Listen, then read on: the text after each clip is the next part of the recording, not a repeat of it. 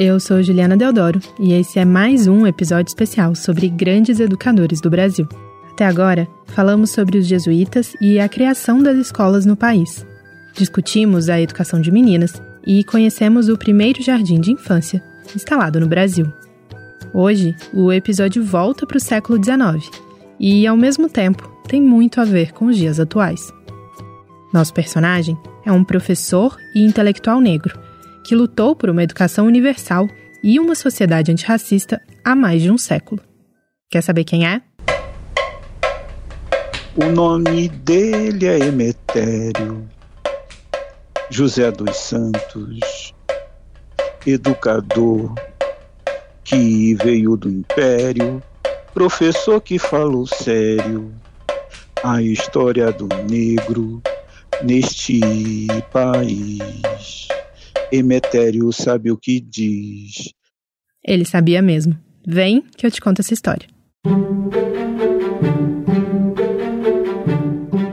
É muito difícil fazer uma afirmação categórica sobre a presença ou ausência de negros nas escolas durante o século XIX. Isso porque, durante o Império, cada província tinha as próprias leis que regulavam essa questão. Em geral, pessoas escravizadas não podiam frequentar as escolas oficiais. E, em alguns lugares, a proibição também atingia cidadãos livres. A professora Súria Pombo, da Universidade Federal da Paraíba, e uma das organizadoras do livro A História da Educação dos Negros no Brasil, explica que nem todas as escolas no século XIX eram, eram escolas oficiais. Ela conta que pesquisas mostram que, na verdade, naquela época, havia mais escolas não oficiais do que oficiais. Então a gente já tem aí brecha para pensar. E quem não era escravizado? E quem não frequentava instituições oficiais? Estudos recentes feitos no Brasil inteiro mostram, por meio de listas de matrícula, relatos de jornais, fotografias e até mesmo em registros na literatura, que havia sim negros nas escolas, homens e mulheres escravizados e livres. Por isso, dizer que a população negra não tinha acesso à educação antes da abolição não é verdade. O que não significa dizer, né, não pode ninguém sair falando que dava na mesma ser branco ou ser negro no século XIX. Porque tem uma outra questão ligada às relações raciais brasileiras, que no século XIX, mesmo quem não era escravizado, se fosse negro, ele estava vivendo numa sociedade que tinha uma lógica em que a escravidão imperava. Foi nesse contexto que Emetério José dos Santos, um homem negro e de pele retinta, ou seja, escura, não só estudou, como se tornou professor, publicou livros, escreveu para jornais e se firmou como um respeitado estudioso da língua portuguesa, a ponto de ser um dos patronos da Academia Brasileira de Filologia. A filologia é o estudo da linguagem a partir de documentos históricos. Emetério nasceu em Codó, no Maranhão, em 1858, 30 anos antes do fim da escravidão. A cidade tinha muitas fazendas de arroz e algodão e era também um lugar com uma quantidade significativa de quilombos. Hoje, o município de Codó tem 120 mil habitantes e é conhecido por ter a maior concentração de terreiros umbandistas do Brasil. A mãe de Emetério, de acordo com os registros do livro de batismo, era uma mulher escravizada e seu pai, possivelmente, um fazendeiro. Não, não, se tem dados sobre qual era a dinâmica dessas relações, se de fato existiu uma dinâmica de é, é, uma dinâmica familiar ou se havia mesmo essa relação de poder entre senhor e mulher escravizada. Essa é a Luara Santos, doutoranda em História Social pela Universidade Federal Fluminense. A dissertação de mestrado dela foi sobre Emetério. A Luara já apareceu aqui no Folha na Sala antes, no episódio sobre a vivência dos professores negros na educação básica. Ela ensina história na rede de Itaboraí, no Rio de Janeiro.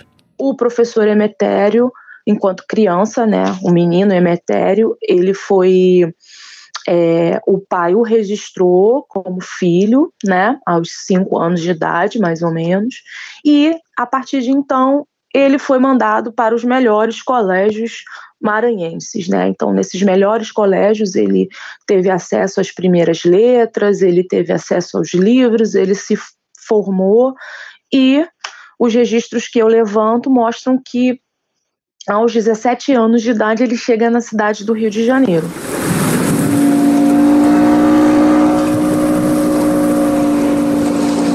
Na capital, Emetério terminou os estudos e começou a trabalhar como professor explicador de francês no Colégio Pedro II. Ele era uma espécie de monitor, de professor particular.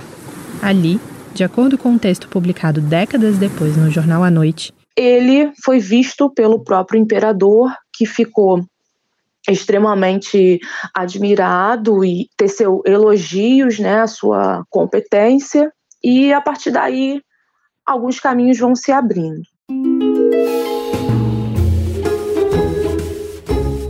Aos 19 anos, Emetério publica uma gramática, e aos 23, um livro didático chamado Livro dos Meninos, no qual, de acordo com o historiador Aderaldo dos Santos, ele já mostra sua preocupação com as questões raciais e com a educação dos mais pobres, temas que vão permear a atuação dele durante toda a vida.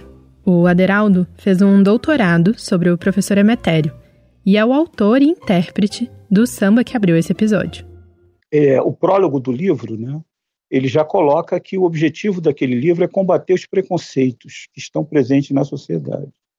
Né, e combater os, os projetos de, de, leitura das escolas que trazem leituras né, que não, não compreendem que vive, se vive numa sociedade que ele chama de multirracial, né?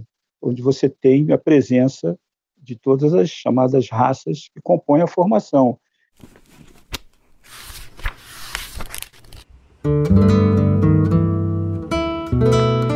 Os livros em que principia a ler não estão de acordo com a idade, nem em linguagem, nem em assunto.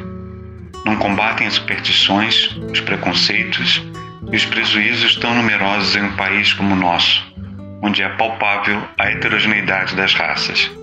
É com o fim de combater esses vícios que publicamos o Livro dos Meninos.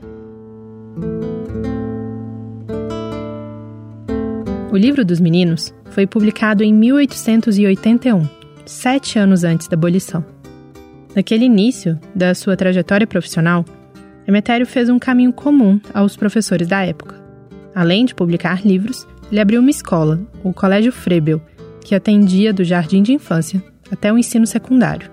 No quadro de professores estava Maria da Conceição de Melo Moraes, avó do poeta Vinícius de Moraes. A escola, que era uma concorrente do Colégio de Menezes Vieira, o personagem do último Folha na Sala, funcionou até provavelmente 1889, quando Emetério foi contratado pelo Colégio Militar do Rio de Janeiro. Ele foi o primeiro professor negro da instituição. A abolição da escravidão no Brasil, em 13 de maio de 1888, e o fim do Império, no ano seguinte, não significaram a inclusão massiva de pessoas negras nas escolas. No início da República, ideias eugenistas que embasavam o chamado racismo científico se disseminaram pelo país. Essas teorias falavam que havia uma diferença biológica entre raças.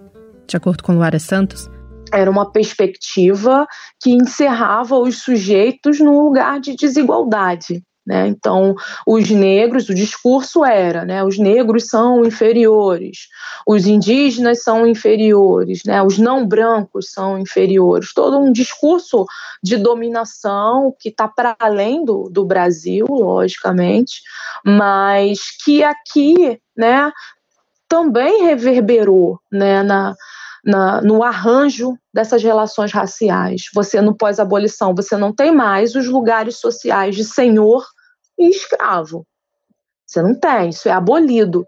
Mas essas relações hierarquizadas não são abolidas.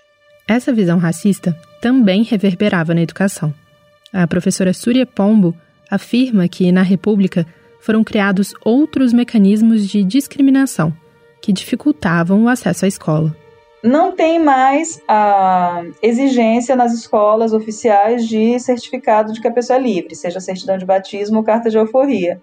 Mas começa a ter uma exigência de documentação que a população pobre, e na população pobre, uma boa parte dela, uma grande parte dessa população pobre é a população negra, não consegue ter.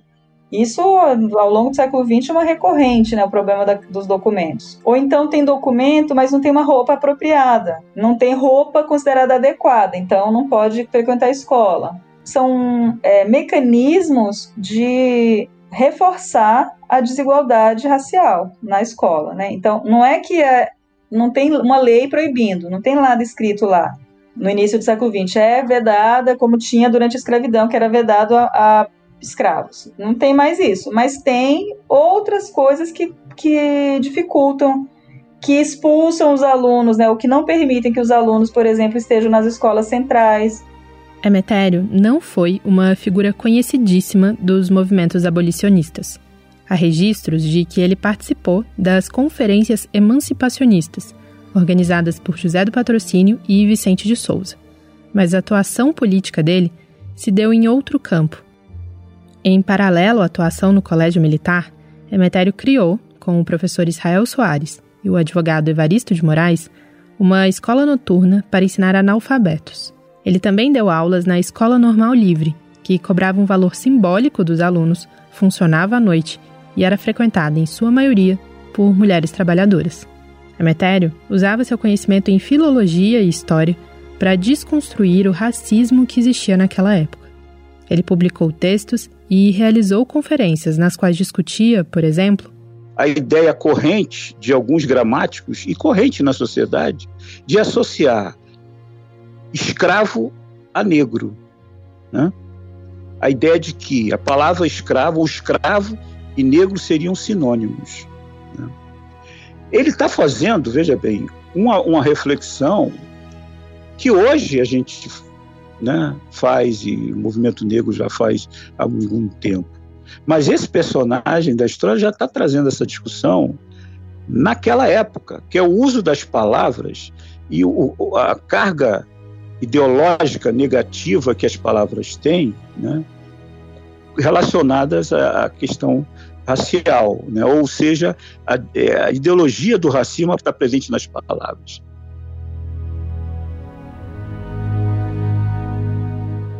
Aqui, há quatro anos passados, um estudioso gramático brasileiro supôs enxergar na palavra preto o vocábulo latino spretum, de desprezar. Assim pensou por imaginar também que o trabalho por servidão havia lançado o negro no mais baixo estado de vida e trato nas relações sociais. Não lhe cabia razão nenhuma, nem histórica, nem literária e nem socialmente, visto o caso que aqui se vai examinar. Na alta e média antiguidade, o cativeiro não foi próprio só do negro. Todas as raças foram submetidas ao estado servil e o branco precedeu nessa dura provação de bravia e encarniçada luta, de povo contra povo.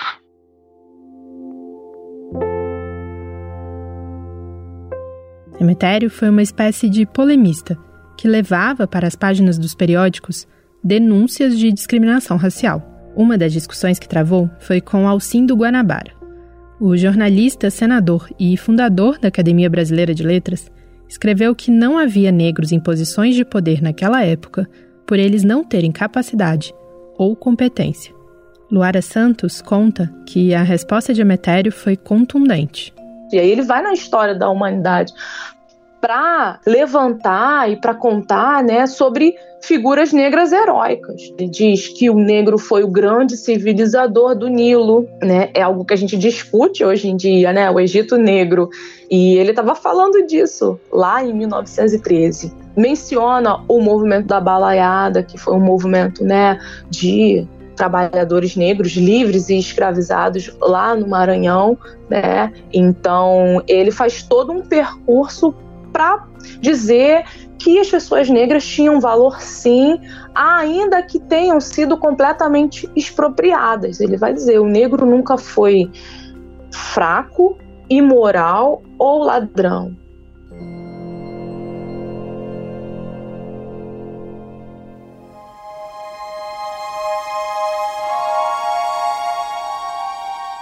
A professora Maria Lúcia Rodrigues Miller responsável por trazer à tona a história de Emetério dos Santos em 2006, vê nessa tática dele uma forma de legitimação. Ele faz o que nós, professores, é, no, final do século XX e até hoje fazemos. É, professores é, universitários, pesquisadores, a gente se legitima pelo conhecimento. É, e se legitima pelo conhecimento e, e, e, defende o conhecimento. Não, que eu acho uma coisa muito boa. Eu fico feliz como professora de ver há tanto tempo atrás é, um, um, um, professor fazendo isso. Com a maior seriedade, com a maior seriedade. E bonitão. Maria Lúcia tem um crush no Emetério. Tenho, tenho. Eu gosto demais da conta de professor é, Emetério. Gosto muito mesmo. E e lamento que, que ele não seja mais conhecido, né? Fotografias mostram o professor sempre muito bem vestido, impecável, de fraque e cartola. Luara Santos acredita que a estética também era uma arma usada por ele para provar o valor do homem negro naquela sociedade. Mas nem a intelectualidade, nem a elegância blindaram Emetério e sua família da discriminação racial. Durante a pesquisa do mestrado, a Luar encontrou vários textos anedóticos abertamente racistas em algumas revistas. Segue um exemplo terrível. O programa da careta é a careta do próximo. No entanto, não podemos publicar o retrato de muita gente. Deixou de sair o retrato do senhor professor Metério por uma circunstância especialíssima. O nosso fotógrafo não conhecia o senhor Metério. Em vez de procurá-lo à porta da escola normal, tocou-se para o jardim zoológico e assentou a máquina para a gaiola de um símio. Bem simpático, é verdade, mas que em todo caso não é precisamente a respeitável Verônica do respeitável pedagogo brasileiro. Eu sempre, quando lia, eu ficava imaginando os alunos do professor Emetério, os alunos da professora Rufina, os alunos da professora Coema, lendo é, é, aquelas publicações, né? E o impacto daquelas publicações nos alunos, nas pessoas em geral e na própria família. A revista Careta, que publicou isso, funcionou de 1908 até 1960. Ela foi fundada por George Schmidt como uma revista satírica. E, como observou a Luara em nossa conversa, pessoas brancas também eram satirizadas em suas páginas, mas não por sua cor homens brancos que eram satirizados não eram racializados. Homens negros como Emetério, como Monteiro Lopes, sim, a todo momento menções à cor, às suas características físicas, associação direta, como eu falei, a símios, primatas, né? Então era um racismo bem cru e bem duro.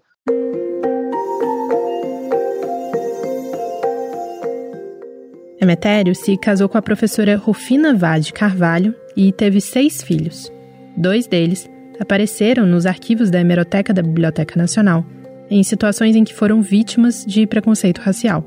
Luiz, o mais novo, teve a matrícula recusada no Colégio São Vicente, em Petrópolis, por ser um menino negro que talvez não se sentisse à vontade entre os outros alunos, que eram todos brancos.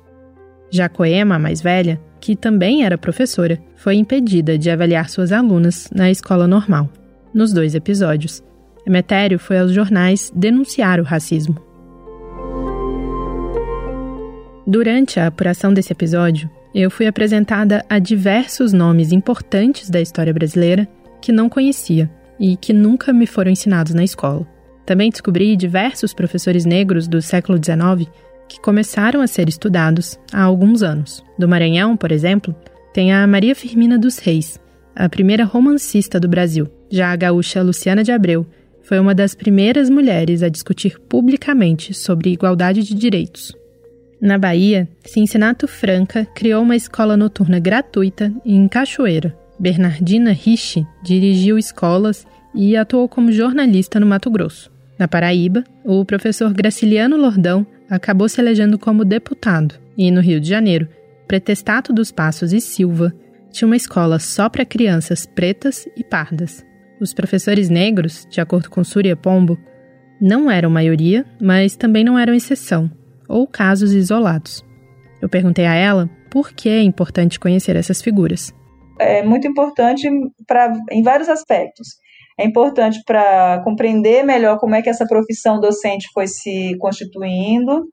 É importante para é, mostrar que a trajetória da população negra ela não é uma trajetória única, né, não é um bloco homogêneo que a gente olha e fala era assim, né, então são muitas histórias, muitos sujeitos com trajetórias diferentes, né, com possibilidades e com, é, enfim, com uma riqueza enorme de interpretações que é para a gente também pensar como é que isso é importante hoje, né, então, aquela discussão da importância de ter professores negros pra, e professoras negras né, para os estudantes e para as estudantes, né, como um, um exemplo positivo, né, de uma identidade positiva para o aluno, para a aluna negra. E para os brancos também aprenderem isso.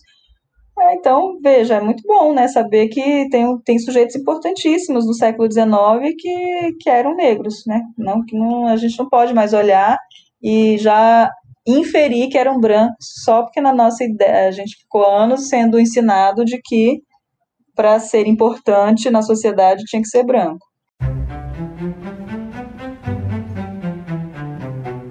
Emetério José dos Santos morreu em 1939, aos 81 anos. E um dos legados que ele deixou foi o nome.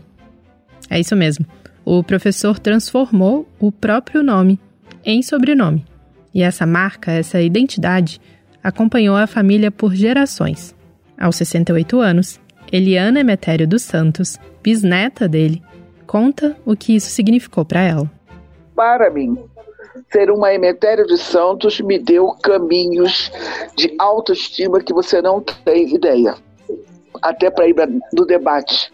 Então, eu acho que a maior herança que eu tive foi exatamente essa questão da intelectualidade negra, de saber de onde eu vinha, porque isso me fez ter autoestima e me fortaleceu muito no enfrentamento ao racismo.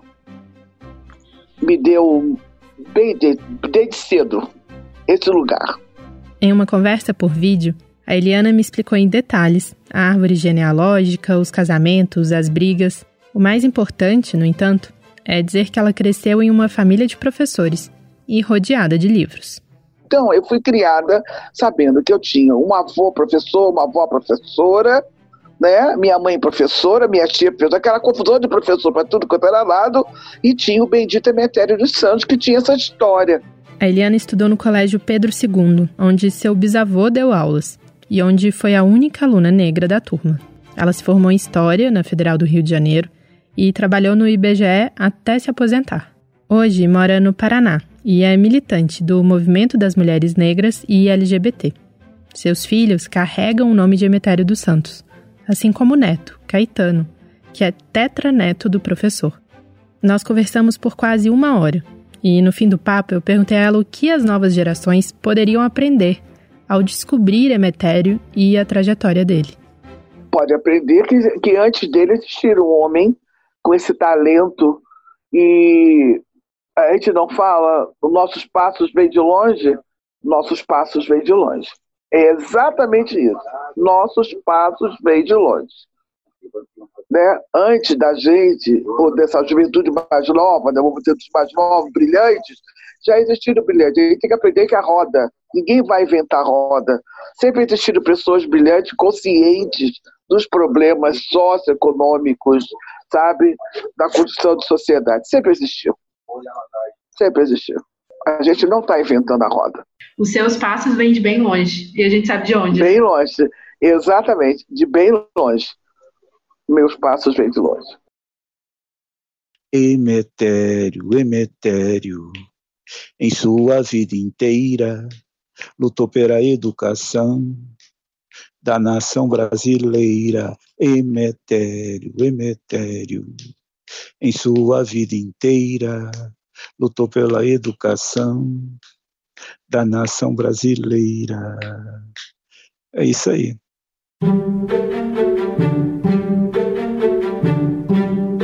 Esse foi o Folha na Sala, o podcast da Folha para professores, em parceria com a Itaú Social.